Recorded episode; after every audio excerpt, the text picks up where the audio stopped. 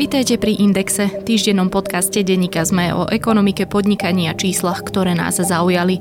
Moje meno je Nikola Bajanová a v tejto epizóde sa bližšie pozrieme na to, o čo vlastne ide v spore medzi Igorom Matovičom a Richardom Sulíkom. Podcast Index vám prináša spoločnosť EY, ktorá poskytuje komplexné služby v oblasti auditu, daní, právneho, transakčného a podnikového poradenstva. Jednou z priorít EY je podpora slovenského podnikateľského prostredia a to aj prostredníctvom súťaže EY Podnikateľ roka roka. Viac sa dozviete na webe ey.com. Máte radi úspešné príbehy a pýtate sa, prečo sú úspešné práve oni? Aj o tom sú rozhovory s výnimočnými slovenskými podnikateľmi, ktorí menia našu budúcnosť. V podcaste Prečo práve oni sa s účastníkmi súťaže EY Podnikateľ roka rozprávam ja, Adela Vinceová. Nájdete ho vo vašich podcastových aplikáciách.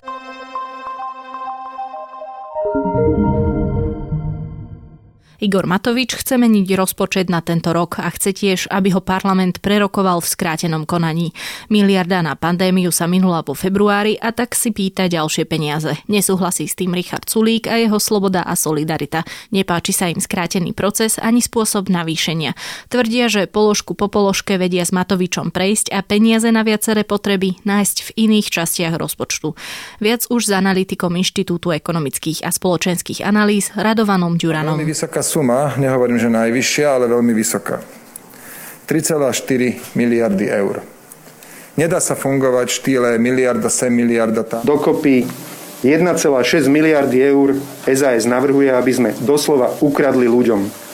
Aby sme podviedli ľudí, lebo inak sa to už nazvať nedá. Pán Ďurana, máme tu situáciu, ktorá je na jednej strane aj politická, ale je teda aj ekonomická. A my sa budeme rozprávať hlavne o tej ekonomickej rovine. Ak by ste mi mali možno v krátkosti vysvetliť vlastne, čo je predmetom sporu medzi Igorom Matovičom a Richardom Sulíkom, respektíve celou stranou Sloboda a Solidarita, tak vlastne ako by ste to opísali? Čo sa vlastne deje? Vláda sa musí riadiť zákonom o štátnom rozpočte, ktorý má celkom prísne definované výdavky a príjmy a pokiaľ chce tieto výdavky definované zákonom e, prekročiť v nejakej sume, tak musí vlastne e, si nechať parlamentom potvrdiť túto zmenu.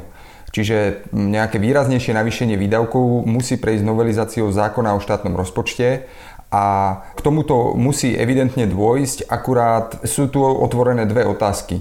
Kedy k tomu musí dôjsť a v akej výške k tomu musí dôjsť.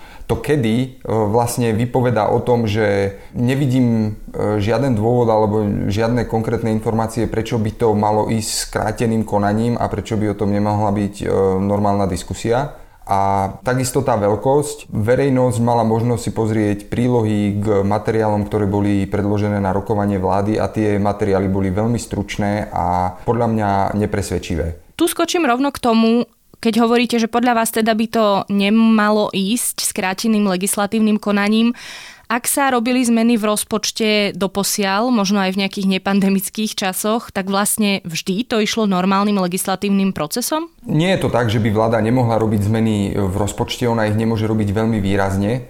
Ja si to nepamätám presne, ale myslím, že uh, ani minulý rok, keď sme robili tú zmenu, tak uh, sme to asi nerobili v, uh, v tom zrýchlenom konaní, ale nie som si úplne istý. Nie som taký pamätník, ale aj keby v minulosti boli tiež v tom zrýchlenom konaní, tak to nám nedáva žiadny argument na to, prečo to musí byť v zrýchlenom konaní teraz. Vy teda hovoríte, že toto je výrazná zmena rozpočtu. To som sa aj chcela opýtať vlastne, že dajme si tie 3,4 miliardy do kontextu, že či to je veľa, málo, alebo je to také OK číslo, aby to možno aj ľudia pochopili, že vlastne prečo sa pri, čo ja viem, 90 miliardách rozprávame o 3,4 ako o probléme. Ja to uvediem z viacerých viacerých uhlov pohľadu. Ten prvý je, že na daní z príjmov fyzických osôb e, dohromady ľudia zaplatia asi 3,5 miliardy eur. Takže keby sme mali pravidlo, že výdavky musia byť kryté príjmami, tak e, vlastne navýšenie výdavkov o takúto sumu znamená, že vláda by musela e, zaviesť novú daň z príjmov a ľudia by ju museli byť ochotní zaplatiť a v podstate to je nemožné. Keby si zajtra dala vláda úlohu, že idem vybrať do rozpočtu 3,5 miliardy, tak ich nevyberie, nedokáže to vybrať, alebo nasledujúci rok. Z tohto pohľadu je to obrovská suma.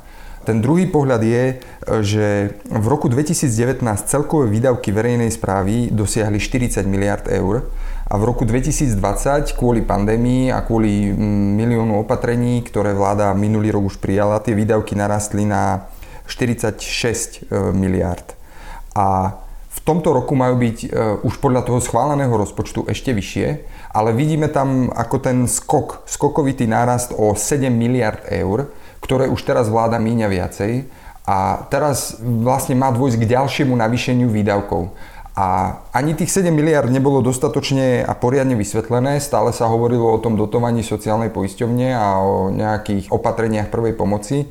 Ale e, aj minulý rok vláda nakoniec minula menej, ako si schválila v tej novelizácii rozpočtu.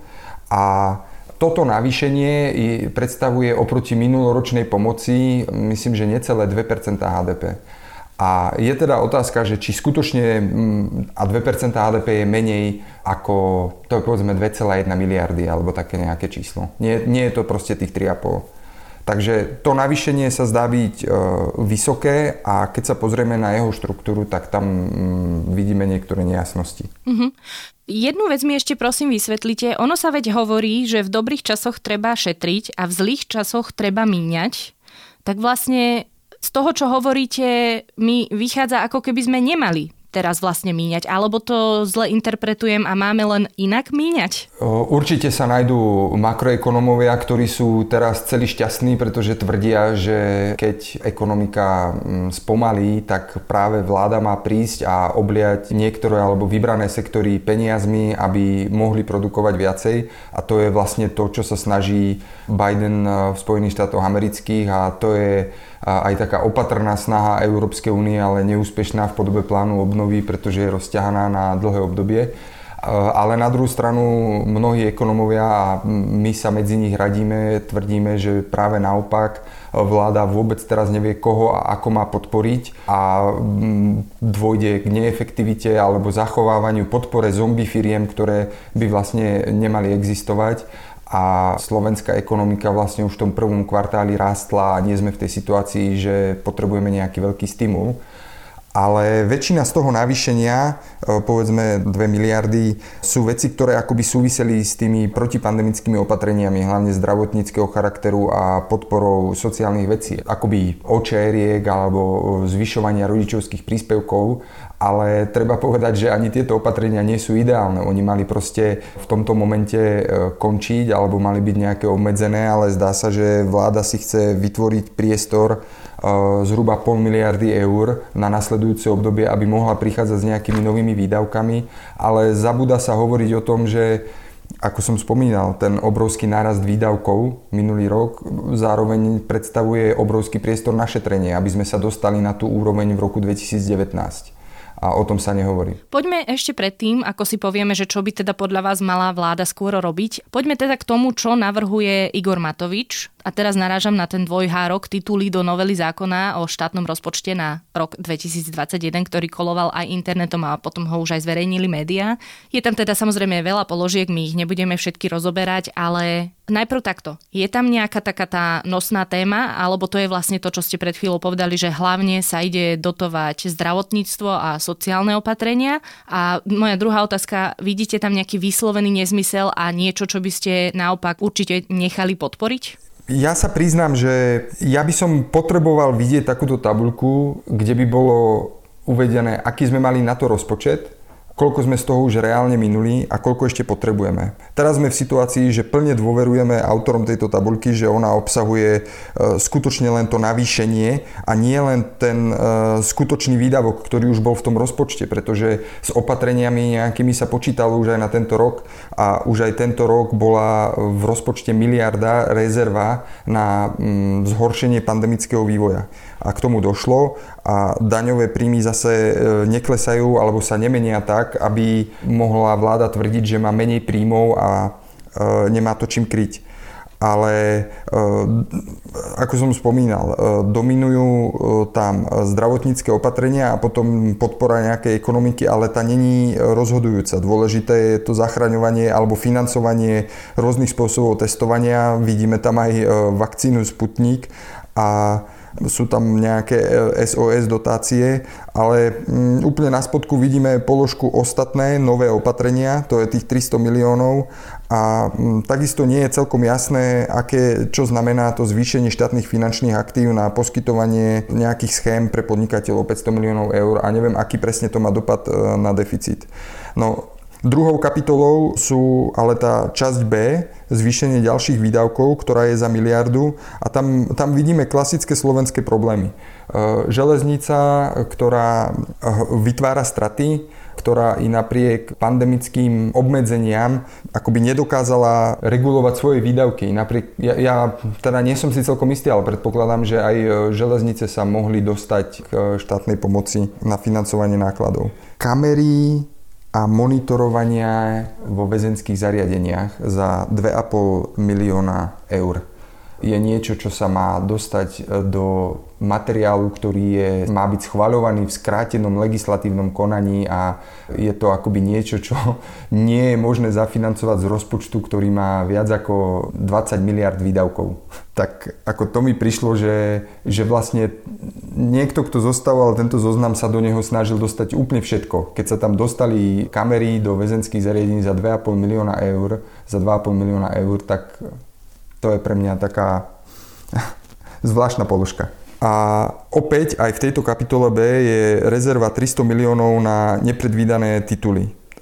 Ja ako rozumiem tomu, keď e, sa schvaluje rozpočet e, na jeseň, na nasledujúci rok a vláda počíta s nejakou rezervou, pretože nevie, čo sa udeje o 12 mesiacov. Ale teraz sme v máji a došlo k veľkému narastu výdavkov už tak a ešte na nasledujúcich 7 e, mesiacov si plánovať 600 miliónovú rezervu mi príde neprimerané, pretože to vlastne hovorí, že ak sa dostanem skutočne do nejakých problémov, tak nie som schopný ušetriť 600 miliónov na, 4, na 47 miliardách výdavkov. A, a to je zlá správa. A to si myslím, že aj ten taký dôležitý obsah tejto diskusie, je, že či tie peniaze skutočne musíme navýšiť, ale nemôžeme ich niekde ušetriť. No práve to sa chcem opýtať, lebo aj útvar hodnoty za peniaze vypočítal určité hodnoty úspor. A takisto teda poukázal na to, že nie sme schopní ich dosiahnuť. Myslím, že z nejakej takej takmer miliardy sa v Lani podarilo ušetriť 114 miliónov. To bolo naprieč viacerými rezortmi. Ako je to vlastne možné? Že Slovensko nedokáže šetriť, keď to poviem tak jednoducho. Paradoxne táto správa prišla vlastne deň predtým, ako si vláda alebo ako si minister financí prišiel žiadať 3,5 miliardy a pritom jeho alebo oddelenie alebo útvar pod jeho e, ministerstvom príde s takouto informáciou a e, je to jednoducho dôsledok toho, že nepríjma sa legislatíva, ktorá je potrebná na to, aby sa zmenili tie výdavkové tituly a mnohé tie rezorty sa k tým úsporným opatreniam stavajú tak, že je to ťažké, zložité, trvá to dlho a nevieme to tak rýchlo prijať.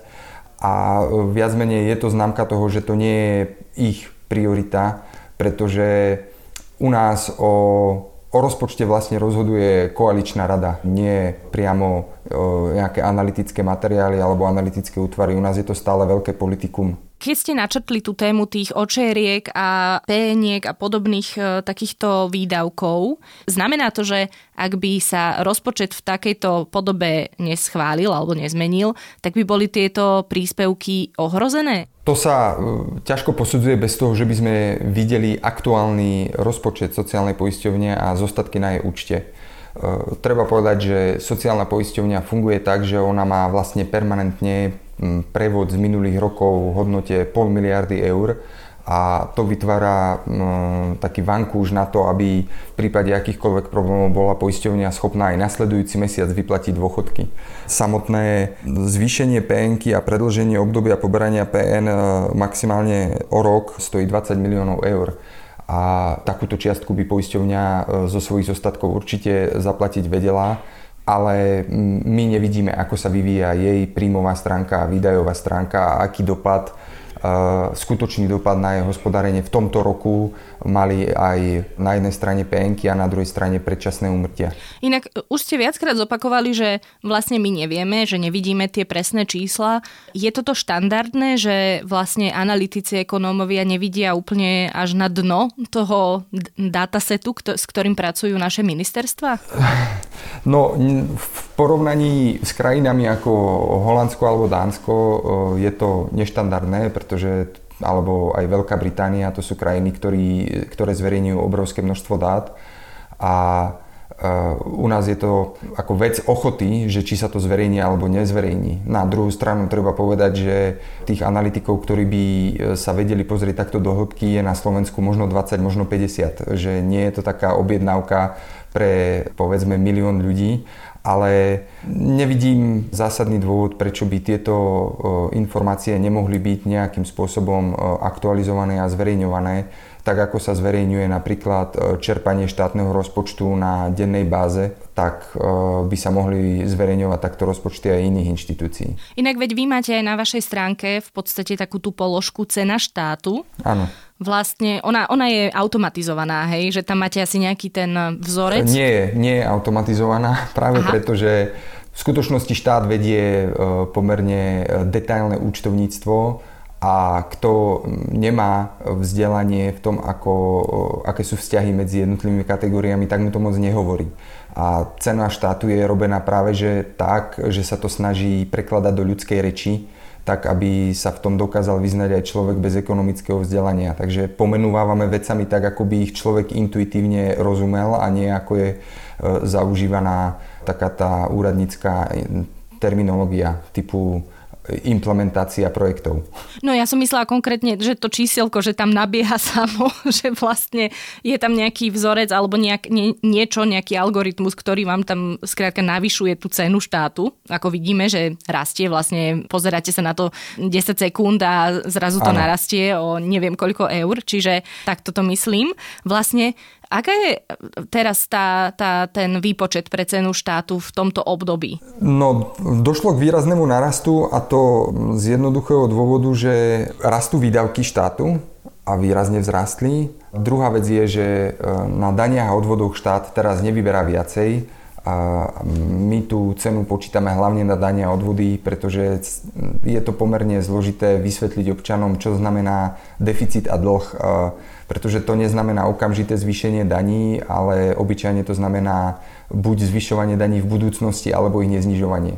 Ale e, o mnoho výraznejšie ako dane, tak e, dochádza k rastu dlhu, pretože ten obrovský deficit v minulom roku a aj navrhovaný 10-percentný deficit v tomto roku, tak ten sa prejaví e, v raste dlhu a tam sa dostaneme k hodnote 60 miliard eur, a to je zhruba o 2000 eur viac ako to bývalo. Ako obyčajne, alebo nedávno sme mali dlh na občana prepočítaný 8000 eur a teraz sme už za hranicou 10 000 eur a to už je pomerne vysoká suma. Ak by sme sa znovu vrátili k tým t- takmer 3,5 miliardám, tak vlastne čo oni spravia s našim dlhom? Toto je tiež e, taká vec, kde by som potreboval viacej informácií, pretože minulý rok agentúra, ktorá má na starosti e, vydávanie dlhopisov alebo predaj dlhopisov a e, zabezpečenie financií pre e, financovanie deficitu, tak e, ich predala viacej, ako sme v skutočnosti potrebovali a ostala tam e, pravdepodobne nejaká suma, ktorá,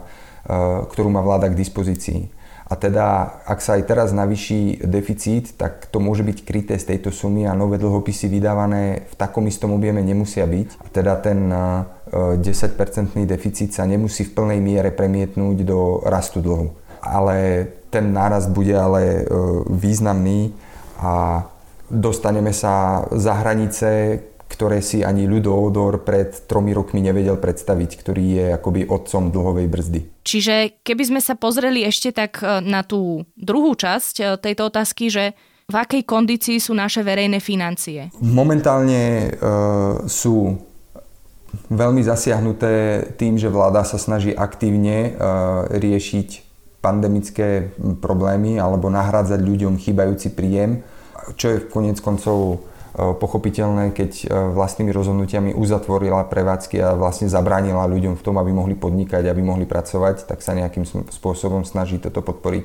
Ale my sme do pandémie už schádzali eh, s rozpočtom, ktorý mal veľké diery a medzery a vlastne po 7-ročnom období, keď nám vytrvalo rastli príjmy, my sme mali mať rozpočet v prebytku a s významne klesajúcim dlhom a toto sme nemali. Takže e, my sme veľmi krývali na jednu nohu a tu máme teraz zlomenú, keď to dám do takéhoto prirovnania a v nasledujúcich rokoch to bude veľmi ťažká práca e, to dostať zase do normálu, pretože politikom ide zachraňovanie, keď sa bavíme o vydávaní peňazí ale im to nebráni v tom, aby zvyšovali výdavky verejných rozpočtov, napríklad e, zavadzaním e, tehotenskej dávky, zvyšovaním e, vianočných príspevkov pre dôchodcov a podobne. Takže nie je to len pandémia, ktorá tomu rozpočtu zlomila nohu, ale sú to aj sami politici, ktorí nemajú odvahu šetriť a správať sa skutočne zodpovedne v výdavkovej strane rozpočtu. No a ešte by ma zaujímalo, že čo toto všetko vlastne znamená pre tú daňovo-odvodovú reformu, kde by teda mali byť aj vyššie dávky pre rodiny, teda na deti, ktorú mimochodom mal v stredu čiže my nahrávame vo štvrtok, čiže v stredu včera predstavovať e, Igor Matovič, on to slúbil pred dvomi týždňami, že o dva týždne predstavím svoju daňovú odvodovú reformu. Črtá sa tam niečo e, momentálne z týchto náznakov? Je tam niečo, čo by ste vedeli treba naprojektovať? Alebo na to by ste tiež potrebovali presnejšiu tabulku? No, laický pozorovateľ by si mohol povedať, že uh táto téma mala zakryť predloženie tej daňovo-odvodovej reformy že ten dvojtyžňový sľub asi nebol celkom úmyselný alebo e, žiaducí a teraz akože bavíme e, o niečom, čo nám bráni hovorí o, hovoriť o daňovo-odvodovej reforme. Ale ja si skôr myslím, že v rámci tých e, nových opatrení, tých 600 miliónov je asi už uvažované nad tými 333 eurami, ktoré majú ísť rodinám hmotnej núdzi alebo životného minima a to si myslím, že nejakých 100 eh, miliónov eur, eh, ktoré pôjde na tento účel. Ale ináč to s tou daňovou odvodovou reformou vôbec nesúvisí a treba povedať, že mnoho z týchto výdavkov je vlastne jednorázových.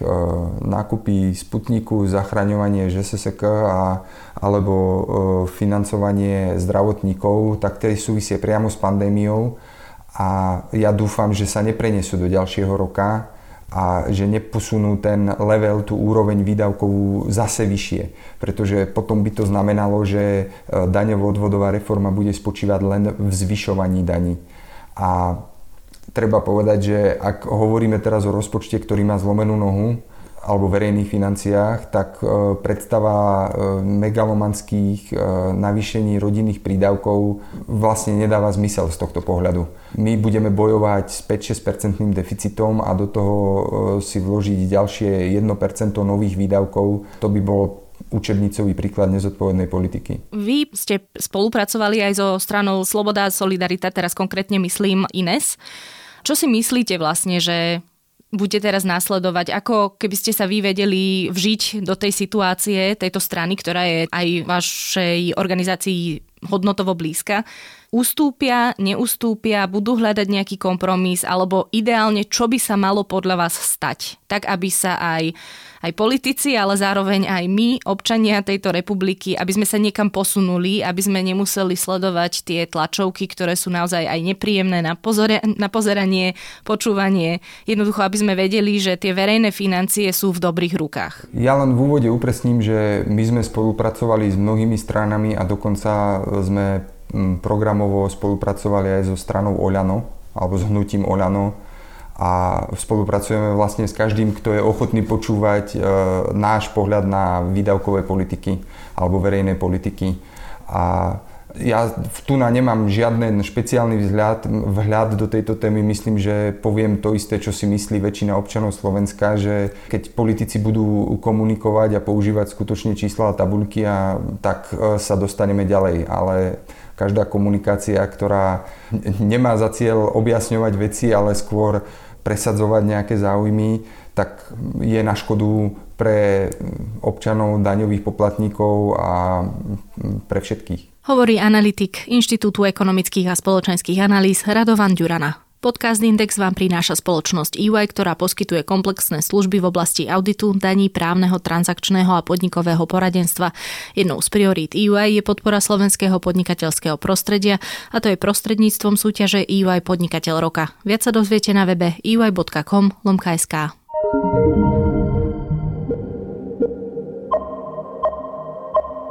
To je na dnes všetko. Počúvali ste Index, ekonomický podcast denníka ZME. Ak nám chcete poslať pripomienku, nápad na tému či vylepšenie, spraviť tak môžete na nikola.bajanová.sme.sk. Podcast môžete aj vo svojich aplikáciách ohodnotiť. A samozrejme máme ešte aj podcastový klub na Facebooku, kde vás radi uvidíme. Ďakujeme, že nás počúvate. Vypočujte si rozhovory s úspešnými slovenskými podnikateľmi a ich príbehy, ako sa nimi stali. S účastníkmi súťaže EY Podnikateľ roka sa rozprávam ja, Adela Vinceová. Podcast Prečo práve oni vám prináša spoločnosť EY.